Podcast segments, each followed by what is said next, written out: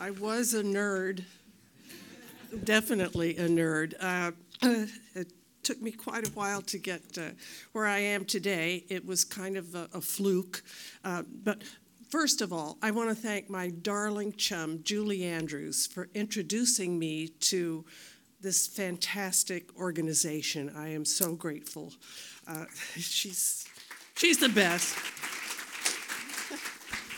Um, I at first uh, I I wanted to be a cartoonist and have my own comic strip, and I would have this family that I would draw about, and so forth. And I was very quiet, was very good school and everything, but uh, certainly uh, never thought that I would ever wind up doing what I did or do. Um, I then uh, wanted to be a writer, and I uh, studied journalism in school, and uh, I went to UCLA and uh, there wasn't a school of journalism to uh, uh, to major in.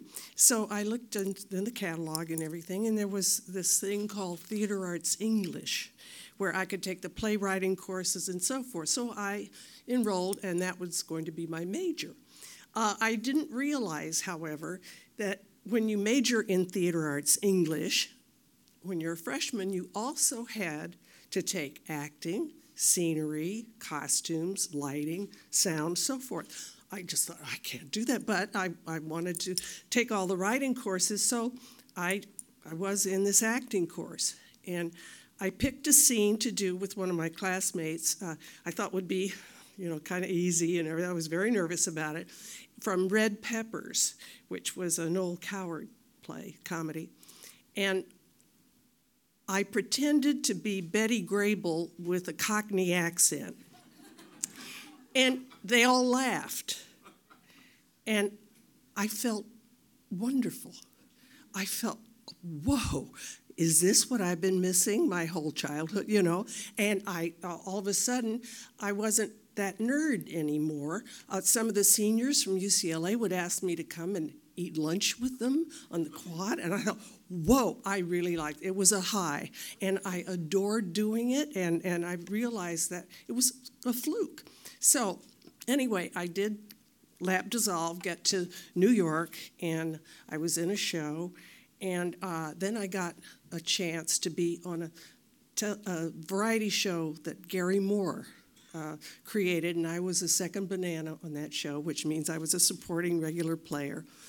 And as a result, after I was leaving the Garry show, uh, CBS asked me to sign a 10 year contract with them, uh, which would mean that I would do one special and two guest shots a year on uh, CBS uh, television. But within that first five years, there was a clause in the contract which never has happened before and certainly not since um, some brilliant agent named Ted Ashley said, wrote in the contract that if within the first five years that I wanted to do a, a, an hour long television variety show, 31 hour shows, pay or play, I could push that button and they would have to put it on, whether or not I, they wanted to or not. So I said, well, I, I never wanted to be a host of variety. I can't do that. Was, you know, I was nervous about it and so forth. Well, five years was almost up. And my husband and I, it was the last year, it was uh, last week of the fifth year. We just put a down payment on a home in California. We had two babies, and we were sitting on orange crates. And uh, we said, you know, it was right after Christmas, and we had one week to go well, let's push that button. So we called, I called uh, the, one of the vice presidents at CBS, Mike Dann. He said, Hey, Carol, you know, uh, Happy New Year, Merry Christmas, everything. Okay. I said, Yeah, hi, wonderful. Uh, you know, Mike, I, uh, I'm calling because I want to push that button. And he said, What button? And I said, well, you know, we're the one where if I want to do a variety show for 30 variety shows, you'd have to put it on the air. Oh, well, uh, let me get back to you. So I'm sure he got a lot of lawyers out of the Christmas parties that we, you know. called me back the next day and he said, Yeah, well, Carol, yeah, well, yeah, yeah, I see that in the contract. Uh, and you know, variety is a man's game. Ooh. he said, you know, it's Gleason, it's it's uh, Dean Martin, it's Sid Caesar, it's Milton Berle. Don't, I mean, you know, gals don't really do that that much, you know. And I said, but uh, he said, look, I tell you what, I've got this terrific sitcom that we would love you to do on CBS. It's called Here's Agnes. I can just see it. Here's Agnes. you know, the music. And I said, but variety is all I know. Variety is what I love to do. I want to do different characters. I don't want to be the same person week after week. And they tried to talk me out of it. And I said, you know, please, this is a. Well, we went on the air and they had written us off right away. But 11 years later, it was I who decided to. Uh, stop doing it for you know and uh, because i didn't want us to repeat ourselves uh, you know and uh, so 11 years later and but it was a fluke of of chance or otherwise i never would have had that chance and i wouldn't be up here today if uh, that hadn't been in the contract.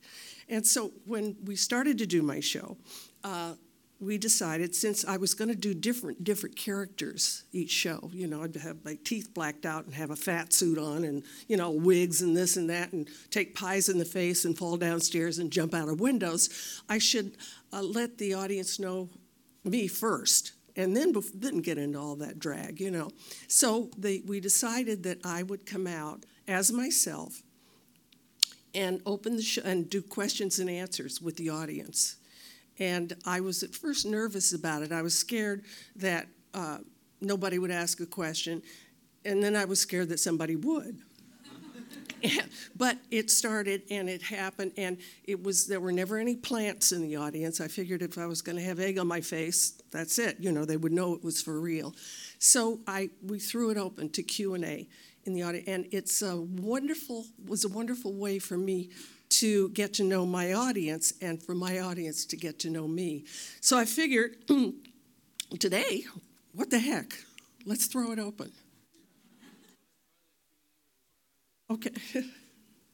so, uh, Samantha Barry. Um, hi. Hi, how are you?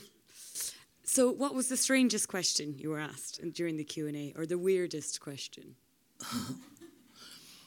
Well, this actually happened. I go on the road occasionally, and I do 90 minutes of Q&A with an audience, and it's all random. I never know what they're going to say, and they just raise their hand, and I point, oh, yes, okay. A few years ago, remember, that, I think it was about seven or eight years ago, so this is important for, for the story. I was in Texas, and a woman in the balcony, I remember she was wearing pink, and she was doing this, and I said, yes, up there. And she said, Carol, mm. if you could be a member of the opposite sex for 24 hours and then pop back into being yourself again, who would you be and what would you do?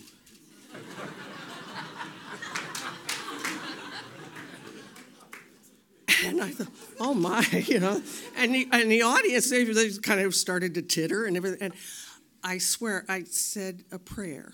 I said, okay, God, I don't know what's going to come out. I'm just going to open my mouth, and what comes out is going to be your fault.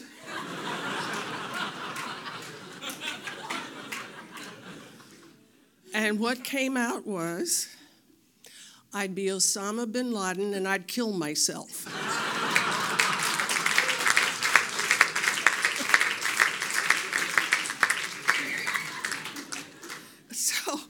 I mean, that, that was the weirdest. Yeah. Any others? Right, right here. Yeah. Yeah. Thanks, Ms. Burnett. So obviously, your show remained successful throughout its run. What about it do you think resonated so deeply with such a broad range of people throughout the country? I think what makes me feel the best is when I have somebody write me or come up to me and say, you know, uh, when we watched your show, it was appointment television. The family could all sit around and, and watch. You know, that Saturday night was terrific that we were on because we had uh, All in the Family and MASH. Mary, Tyler Moore, Bob Newhart, and then our show. And it, um, at, at that time, back in the day, I don't want to sound like an old fogey, but it was just terrific. And I'm so proud of that feeling. And I'm really happy now, too, because we've had DVDs go out. So now, and also we're on YouTube a lot. And I'm getting mail and stuff from uh, kids, eight year olds, 11 year olds, you know, who, uh, 20 year, 30, 40 year olds who weren't born when we, when we started our show. In fact, one time I was doing a Q&A not too long ago, and there was a little boy in the second row. And I, he raised his hand, I pointed to him, and he said, Hi, I have a question. I said, Well, first, first, what's your name? Andrew. I said, How old are you, Andrew? And he said, Nine. And I said, You, you know who I am? And he said, Surprisingly, yes.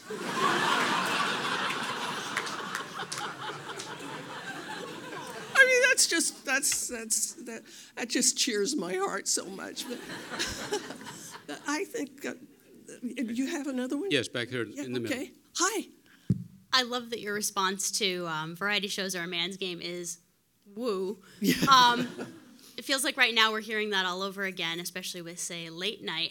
Any chance you'll come back on the air? Oh no. Uh, And if not, not like that, no. who from the next generation would you nominate to put in to put in your shoes all over again? Well, see, I never was on a talk show or late show or anything like that, but uh, there are so many wonderful uh, comedians today. It, I'm, I'm the usual suspects: Tina, Tina Fey, and Amy Poehler. I love. I think as far as variety goes.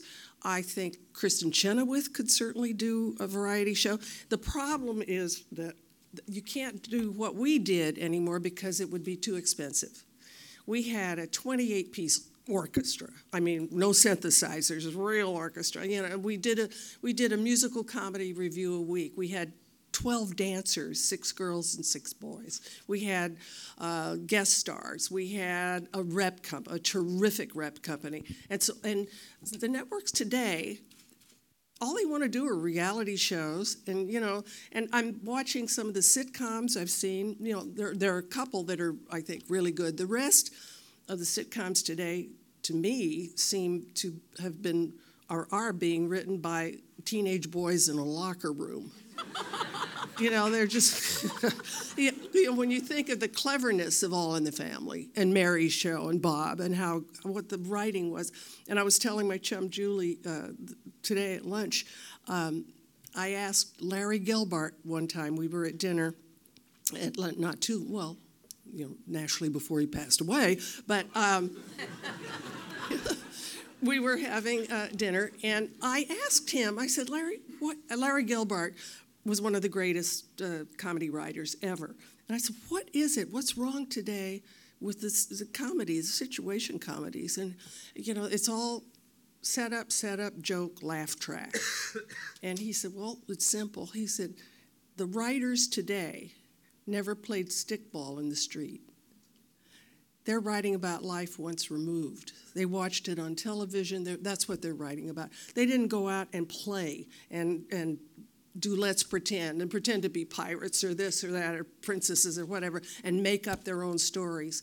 And I think that's a problem. Also, uh, too much reality. Too much reality shows, you know, it's a, and it's because they don't cost any money. So that's the problem. But I would just hope that there are some writers here who will write from their heart and, you know, and, and do what they want, not to try to please uh, the networks. Maybe somebody can break through and bring back some clever writing again. I hope so. Could one of those get you back on the air? Pardon me? Could one of those get you back on the air? Uh, well, maybe you know, in a in a recurring role. We'll take it. But um, I'm just very happy to be here and to see all of these wonderful young people and to meet all of these wonderful people that Francis. Oh, wow. And um, I would like to read something. My, I had a, wonderful daughter whom I lost uh, about 13 years ago. She was terrific. She uh, uh, and she she was a writer. She was a performer. She was she loved people, and uh, uh, she anyway she wrote this um, and gave it to me uh, the last time she was in the hospital. Carrie, Carrie's quote about art. The legacy is really the lives we touch, the inspiration we give, altering someone's plan, if even for a moment, and getting them to think, rage, laugh, cry, argue, walk around the block dazed. I do that a lot after seeing powerful theater. More than anything, we are remembered for our smiles, the ones we share with our closest and dearest, and the ones we bestow on a total stranger who needed it right then, and God put us there to deliver. Thank you.